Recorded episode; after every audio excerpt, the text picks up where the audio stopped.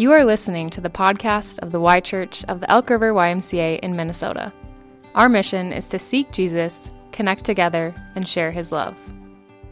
Here comes Sherry. She's going to read for us. We're going to be in Second Chronicles, and we're going to read these first 12 verses of chapter 20. After this, the Moabites and Ammonites, with some of the Meunites, came to wage war against Jehoshaphat. Some people came and told Jehoshaphat, A vast army is coming against you from Edom, from the other side of the Dead Sea. It's already in Hazezon Tamar, that is, En Gedi. Alarmed, Jehoshaphat resolved to inquire of the Lord, and he proclaimed a fast for all Judah. The people of Judah came together to seek help from the Lord. Indeed, they came from every town in Judah to seek him. Then Jehoshaphat stood up in the assembly of Judah and Jerusalem at the temple of the Lord in the front of the new courtyard and said, Lord, the God of our ancestors, are you not the God who is in heaven? You rule over all the kingdoms of the nations. Power and might are in your hand, and no one can withstand you. Our God, did you not drive out the inhabitants of this land before your people Israel? And give it forever to the descendants of your friend Abraham? They have lived in it and have built it in a sanctuary in your name, saying, If calamity comes upon us, whether the sword of judgment or plague or famine, we will stand in your presence before this temple that bears your name, and we will cry out to you in our distress, and you will hear us and save us. But now, here are men from Ammon, Moab, and Mount Seir whose territory you would not allow Israel to invade when they came from Egypt. So they turned away from them and did not destroy them. See how they are repaying us by coming to drive us out of the possession you gave us as an inheritance? Our God, will you not judge them? For we have no power to face this vast army that is attacking us. We do not know what to do, but our eyes are on you. Thanks very much, Sherry, for reading.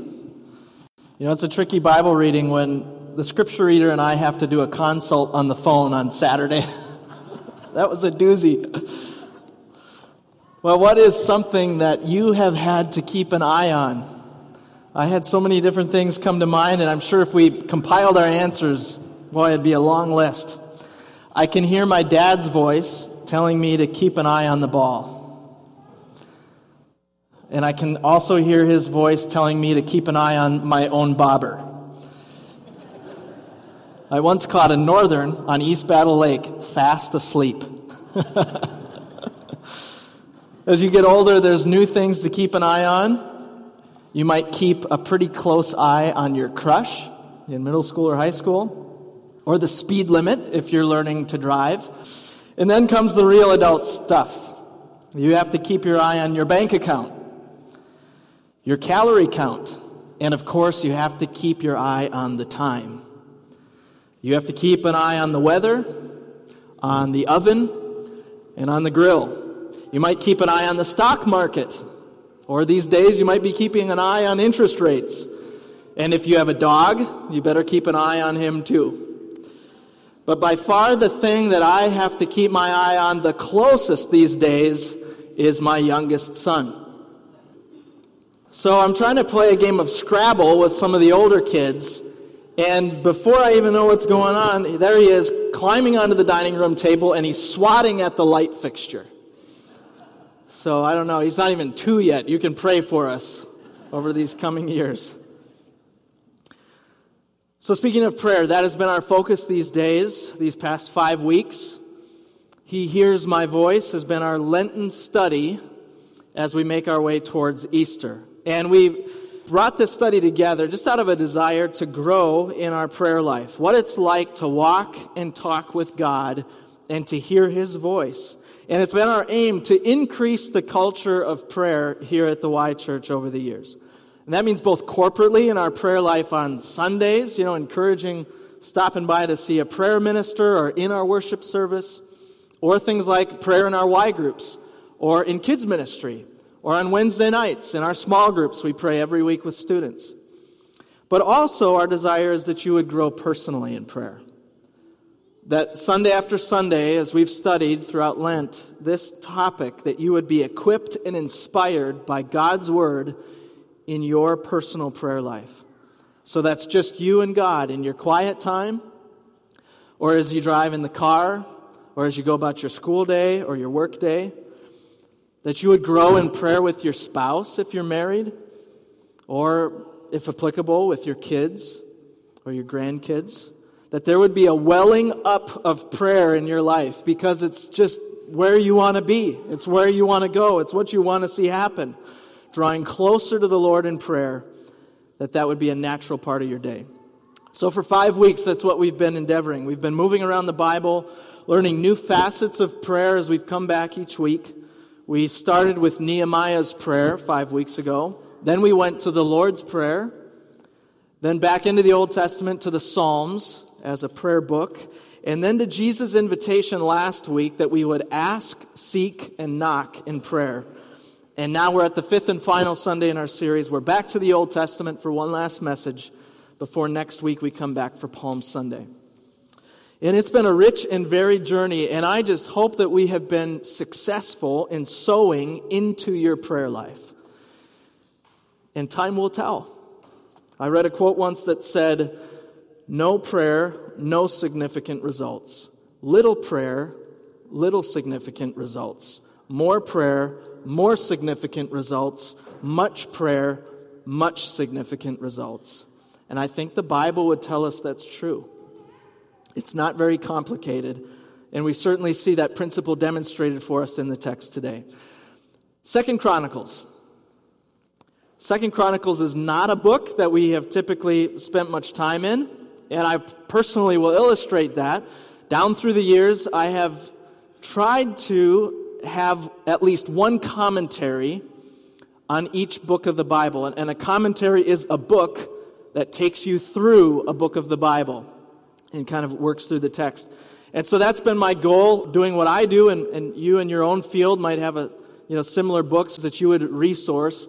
And so to date, I just counted yesterday, I have over 80 commentaries for the books of the Bible. And my wife says I need to keep an eye on how much room we have for books at our house. So it's over 80. But not one of those 80 was on the books of 1st and 2nd Chronicles. Not a single one until this week. I fixed it and picked one up. But these lesser known books, they're just as inspired by God as any other book of the Bible, useful for teaching, rebuking, correcting, and training in righteousness, as God's word says. And today we find this gem of a passage in Second Chronicles. And so, what I'd like to do today is tell this story of Jehoshaphat, what happened, and how he responded. Just like five weeks ago with Nehemiah, we're going to see his immediate response in the face of what happens is to go to God in prayer. And in Jehoshaphat's prayer, we'll see today five ways that he responds in prayer. Five things that he prays. And that's going to be the focal point of the message. Originally, when I mapped this out and even worked through the study materials, I thought I would also tell you what happens after our passage like the, the result of this prayer. But then time wise, it's just not there this week. So what I thought I would do is we'll come back to this in the fall. Got a Sunday picked out and we'll hear part two. You know, John does such a good job selecting our songs. He reads the text and he looks at the music. And so we're singing that song, I raise a hallelujah. My weapon is a melody. It's perfect, perfect. And so we'll get back to that part of the story in the fall. But let's start now by walking through these initial verses. Verse 1. After this, the Moabites and Ammonites with some of the Meunites came to wage war against Jehoshaphat. So let's orient ourselves now where we're at in the Old Testament. This is the time of the divided kingdom. So under David, that's the guy who beat the giant, and then his son Solomon, Israel is this one united vast kingdom. But after Solomon, his sons split it in half. They couldn't get along, and from then on, you have the nation of Israel to the north. It has then a new capital city called Samaria, and the nation of Judah to the south with its capital, Jerusalem. So it's a divided kingdom, and they each have their own succession of kings. As we enter the story in 2 Chronicles 20, we're in the southern kingdom in Judah. This is about 800 some years before Christ, and Jehoshaphat is the king. Now, of all the trending baby names that I have ever seen, I've never seen Jehoshaphat make the list. And it is a doozy of a name. In fact, it's one that then is varied in its pronunciation. Maybe you have heard Jehoshaphat before. And now here I'm saying Jehoshaphat. It's kind of tomato tomato, so you can pick which one works for you. Though I did feel somewhat justified in checking the Hebrew consonant, and it is the letter shin, which makes the SH sound. I'm running with Jehoshaphat. But if you look back at that map, you can see the kingdom of Judah on the left, and I circled the capital city, Jerusalem. And then there's this alliance of these other nations that are coming against them. And that's over on the right. You see Ammon, Moab, and then Meunites is another way of saying the people who are from Edom. In seminary, I remembered these three nations by this acronym, AME, A-M-E, because these nations will come up a lot in your Bible reading. And so from north to south, it's Ammon, Moab, and Edom. And they've come together here for a sneak attack against Judah. Verse 2. Verse 2 says, Some people came and told Jehoshaphat, and here's what they said A vast army is coming against you from Edom, so from this alliance in the south, from the other side of the Dead Sea. The text says, It is already in Hazezon Tamar that is En Gedi. So by the time Jehoshaphat finds out about this, this huge army is already inside Judah. And so that's where this army is encamped. But Jehoshaphat is not so amused. Verse 3. Alarmed, Jehoshaphat resolved to inquire of the Lord, and he proclaimed a fast for all Judah. So word gets to Jehoshaphat, and he is shocked and dismayed, and he does two things. And we're going to start with the second. That is, he proclaims a fast for all of Judah, for the whole country. Now, fasting, as you know, is to refrain from eating. And in the Bible, we often see fasting connected with concerted prayer, with fervent prayer. So, something serious is going on. You'll see the people of God respond by fasting and praying. And seeing Jehoshaphat proclaim a national fast got me thinking a little bit about our own country and our own history. So I want to ask you, when do you think the last time was that a U.S. president called for a national day of prayer and fasting? That's the key, that second item. So I did some homework on this, and from what I could tell, in the true sense of an authoritative call for a national fast, you would have to go back to 1918, over a hundred years ago. And you would go back to Woodrow Wilson during World War I. It was the spring of the final year of the war, and he called for a national fast. And there's only two other presidents that have ever done this, and they're before him. The first one who ever did it was John Adams, actually twice, 1798 and 99. At that time, with the threat of war with France. They even thought there's this looming French invasion. The French ships were just patrolling on the Atlantic. And so he called for fasting and prayer. And the third example, maybe the one, if you know a little bit of this history, you would have guessed probably the most well known, was Abraham Lincoln. It's interesting, all three of these examples, too, happened in the midst of war or threat of war. So, Abraham Lincoln, Civil War, 1863, listen to what he called it. He proclaimed a national day of humiliation, prayer, and fasting. And it was a Thursday. And instead of everybody going to work, he had everyone gather to pray. And here's what he said. This is what he wrote in his proclamation. He said, We have forgotten God. We have vainly imagined in the deceitfulness of our hearts that all these blessings were produced by some superior wisdom and virtue of our own. Intoxicated with unbroken success, we have become too proud to pray to the God that made us. It behooves us then to humble ourselves, to confess our national sins. I cannot imagine a modern president saying anything like that. It's probably why it's been over a hundred years. But for Jehoshaphat, he knew it was time to fast. And the other thing that he did, it says before that in the verses, he resolved to inquire of the Lord. And the word that's used there for inquire is the Hebrew word darash. Darash. It means to seek. And the most frequent thing that someone seeks using that word in the Bible is God. Psalm 24 Those who seek, those who darash your face, O God of Jacob.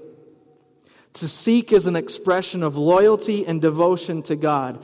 So it's inward devotion, it stems from the heart, and then it expresses itself in outward obedience. And so, our kids' ministry approach, where, where so many of our kids are spending time right now, it is not behavior modification. That is not what you will hear us instruct to kids, but it's heart modification. Learning to seek Jesus. That sounds like our mission statement, doesn't it? Learning to seek Jesus out of love and devotion that then leads to what? It leads to character formation and obedience to God's word. In the Bible, the reward for darash, for seeking, is finding. The reward is being answered. And that's what Jehoshaphat is doing. And we read that he's not alone. Verse 4. The people of Judah came together to seek help. There's that word again. To seek help from the Lord. Indeed, they came from every town in Judah to do what? To seek him. So not only has Jehoshaphat proclaimed a national day of prayer and fasting, but it actually worked. And people are coming from all over Judah and they're responding to this call to prayer. And that's emphasized when it says they came from every town in Judah. And so we keep reading in verse 5. Then Jehoshaphat stood up in the assembly of Judah and Jerusalem at the temple of the Lord in the front of the new courtyard and said, and we'll pause there for a moment just to think on this preface to the actual prayer that's coming. And so we see the people have gathered for public prayer. They're in Jerusalem at the temple. And you can see I picked this black and white sketch for uh, demonstrating this scene. This picture is, is the one I picked because it shows a detail that I could not find in any of the other pictures. And so, do you see, do you notice who is in attendance? I know it's a little fuzzy, but down on the bottom, on the left, you see a woman and her children. All the other pictures I looked at from this scene in the Bible, they, they missed it. But here it is, this detail that we read later in verse 13. So not in our reading, but right where Sherry left off in verse 12, we'd read verse 13 says, All the men of Judah with their wives and children and little ones stood there before the Lord. Seeking the Lord is for the whole family. And so that's exactly what they did. Now, next comes the actual prayer. But I want to give you a preview of what Jehoshaphat prays, because these five aspects that you see provide an outline for what you and I can follow in our own prayers. So these five things praise, trust, lament, ask, wait. And I was trying to think of a mnemonic device that would help us remember this a little bit. You know, Katie was helping the kids remember something, and and I was taken back to elementary school when Pluto was still a planet. And we would say, some of you know what's coming, my very educated mother just served us nine pizzas. At least in Wisconsin. That's how we did it. We remembered. So I was trying to think of something like this, and, and I came up with this for Jehoshaphat's prayer Pizza that large always wins. You might have something better. You know, this is a little take home assignment. You've got to come up with a mnemonic device for P T L A W. I'd love to hear what you come up with. But praise, trust, lament, ask, wait. Now, I did think of hand motions. This is not in my notes, but I was just toying around with this yesterday. You want to see this? I'm learning things from Katie and Carol and our elementary educators. So here's the hand motions I came up with praise, I'm going to make you do this in just a moment. So, praise, trust, lament, ask, wait. Should we try it together? All right. Praise, trust, lament, ask, wait. Think you remember that? Pizza, that. No, I'm kidding. All right. Praise, trust, lament, ask, wait verse 6. Here we go. This is how it starts. Lord, the God of our ancestors, are you not the God who is in heaven? You rule over all the kingdoms of the nations. Power and might are in your hand, and no one can withstand you. So, track this with me. Jehoshaphat has just received horrifying news a vast army is about to attack 25 miles away as the crow flies is En Gedi. And the first thing that he does in prayer is to praise God. The very first words out of his mouth, he says, Are you not the God who is in heaven? Because if that's the case, it doesn't matter who is in Gedi. Our God is in heaven. Putin's in Russia. Xi Jinping's in China, Modi in India, but God is in heaven.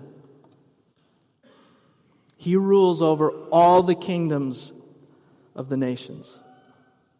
Power and might are in his hand. No one can withstand him. Jehoshaphat starts by lifting up true and praiseworthy things about God. And for him, that puts the whole picture into perspective. And he stays in this theme of praise, but watch now as he gets more specific. Verse 7. Our God, did you not drive out the inhabitants of this land before your people Israel and give it forever to the descendants of Abraham, your friend?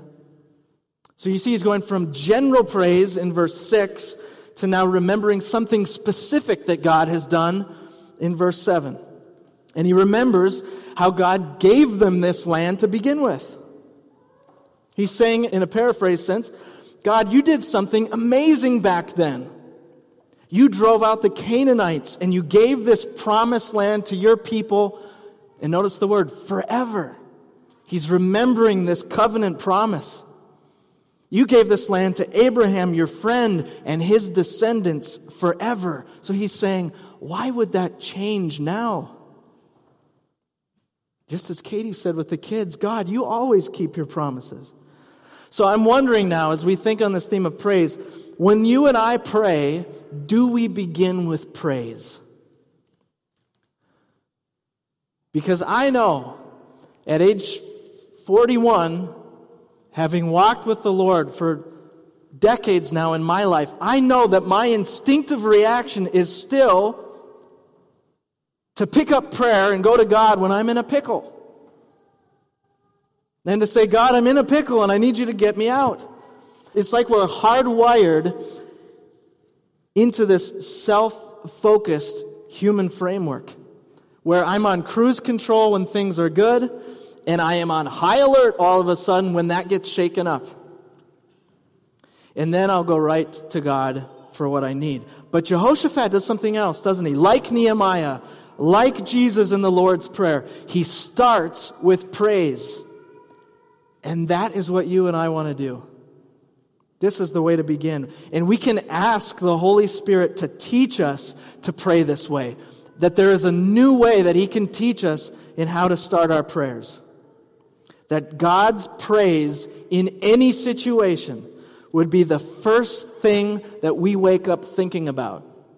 And it would be the first prayer that we pray, and it would be the first thing that we finish with when our heads are back on the pillow at night. Praise God. That's where we begin. From praise, we now move to trust in verses 8 and 9. It's a longer pair of verses here, but it's going to communicate one thing. What all this is saying, it's a statement, it's a prayer of trust. He's praying, they, your people, have lived in it. He's talking about the land. They've lived in the land and have built in it a sanctuary for your name, saying, If calamity comes upon us, whether the sword of judgment or plague or famine, we will stand in your presence before this temple that bears your name and will cry out to you in our distress, and you will hear us and save us. That's a prayer that boldly says, God, no matter what comes, we trust you. If calamity comes, sword, plague, famine, we trust you. When it hits the fan, when things go wrong, we will cry out and you will hear us and save us. That's exactly what Jehoshaphat and the people are doing. And so you and I, by application now, we can ask, is that also what I do in distress? Is that what you and I do? What wins the day for you? Is it doubt or is it trust? Now, that is not to say that there is not room to wrestle with doubt. We do. There's every bit of permission for that. The people of God and the Bible show that. But in the end, do we know enough to doubt even our doubts and to lean on trust more than fear? Let's keep moving as we consider that. From trust, now we go to lament. That was this one lament. Here's how Jehoshaphat feels about this situation, verses 10 and 11. He says, But now here are men from Ammon, Moab, and Mount Seir. It's another way of saying Edom whose territory you would not allow Israel to invade when they came from Egypt. So they turned away from them and did not destroy them. See how they're repaying us by coming to drive us out of the possession you gave us as an inheritance. So, what's Jehoshaphat doing here? He is decrying the injustice that's happening. He's lamenting this tragedy and saying it's not fair. And he goes back to the story. If we had more time, we'd flip there, but it's in Deuteronomy 2, where God tells the Israelites not to harm the Ammonites, Moabites, or Edomites. And his reason for saying that is because they're descendants of guys like Esau and Lot, to whom God has made promises. But Jehoshaphat says, Look, we did that. We passed them by back then. I was obedient. I listened. I did the right thing. And now we're going to pay for it as their armies wipe us out.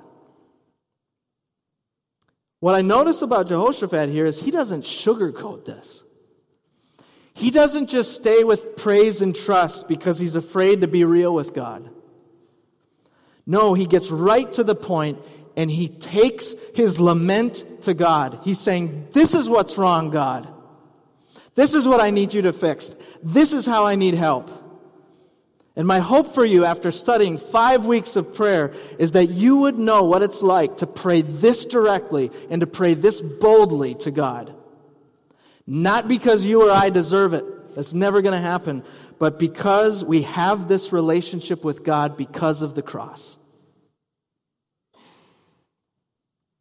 This heart to heart personal relationship that you have with God is because of what Jesus has done. So Hebrews 4 says we can approach God's throne of grace with confidence so that we may find mercy and grace to help us in our time of need. That's what Jehoshaphat does next. He has told God what's wrong, that's the lament, and now he approaches the throne to ask for what he needs. Verse 12.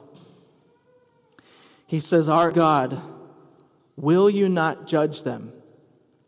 For we have no power to face this vast army that is attacking us. Now, keep in mind, if we were reading earlier chapters about Jehoshaphat, we would see he was an extremely successful king thus far. His strength is stated in chapter 17, including the measure of his army. And it's impressive. The numbers are impressive. But Jehoshaphat knows he cannot rely on any strength of his own. He can only rely on God. And so he asks for God to judge their enemies. Now, for you and I, we just have to acknowledge judging for us has all these negative connotations in the world that you and I live in. But that is, I think, because we confuse it with something else. We confuse it with the word judgmental to be excessively critical. But that's not what we're talking about here. To ask for God's judgment is to ask for Him to establish what is right. That He would determine justice and carry it out. And so, having acknowledged how powerless they are, and asking for God, the righteous judge, to step in, there remains now, in the conclusion of the message, only one thing left to do, and that is to wait. The prayer finishes with this line. I just love this verse. Underline this in your Bible. Take this with you. It's the last line of his prayer. We do not know what to do, but our eyes are on you. My brothers and sisters, I don't know what specific challenge is looming over you right now as you read and hear these words. I don't know what enemy has invaded your life. I don't know what situation has you feeling pretty close to powerless and saying, We don't know what to do. But I can almost guarantee at each table there is something that comes to mind for each person. Here we're studying this passage. Esther and I, we're facing a surprising challenge that popped up just in the last couple of weeks. And here I am in my study reading Second Chronicles 20. And these, these are our words. We do not know what to do, but our eyes are on you. I bet there's a lot for you to keep your eye on. I know that there is a lot that will compete for your attention. There's a lot of things that will ask for your misplaced trust. And I'm telling you this morning with Jehoshaphat don't buy it. Don't measure your own army. For there's only one who is worthy, there's only one who is strong enough. There is only one who hears. There is only one who will take care of you, body, life, and soul. And that is the living God. Let's seek him now in prayer. Lord, we praise you as we begin our prayer. That you are the God who hears. You are the God who is strong and mighty, and you stand above all nations. And you stand sovereign, Lord, over the affairs of our life. Lord, we trust you. We, your people, proclaim today that we will trust you. And so, Lord, we bring our heart cries before you. We ask you for help. And now we wait. We wait before your throne of mercy. We wait in the name of Jesus. Amen. Thanks for listening to the Y Church podcast. For more information about the Y Church, check us out online at theychurch.org.